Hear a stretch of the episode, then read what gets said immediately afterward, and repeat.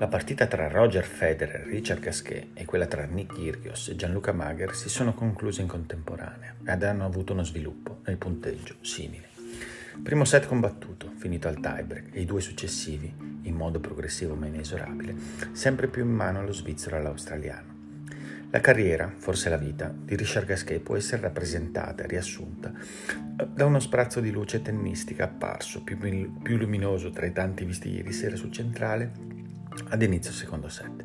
Una setta di rovescio lungolinea, tirata da dove, ahimè, gli è sempre piaciuto stare, sui teloni, che seppure per un breve istante ha folgorato Federer e il tennis tutto.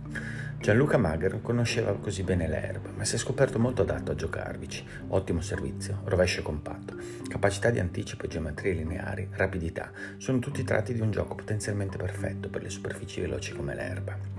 Ieri gli hanno consentito di tenere testa a quella testa matta di Nick Kyrgios per un set e mezzo abbondante, aiutando paradossalmente l'australiano a tenere ancora alta la concentrazione nel procedere del torneo.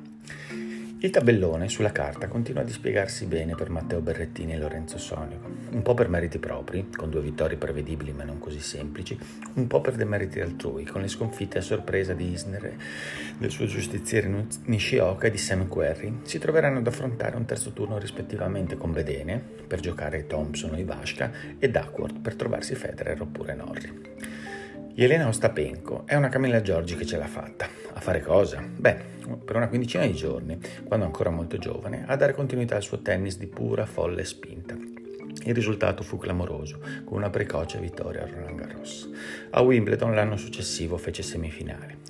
La settimana scorsa ha vinto il torneo di Eastbourne battendo tra le altre Daria Kasatkina, esattamente come ieri. L'andamento della partita è stato bizzarro, con occasioni perse e capovolgimenti di fronte, ma il risultato è la conferma che Ostapenko sull'erba può giocare particolarmente bene e la dimostrazione che nelle settimane giuste è capace di tutto.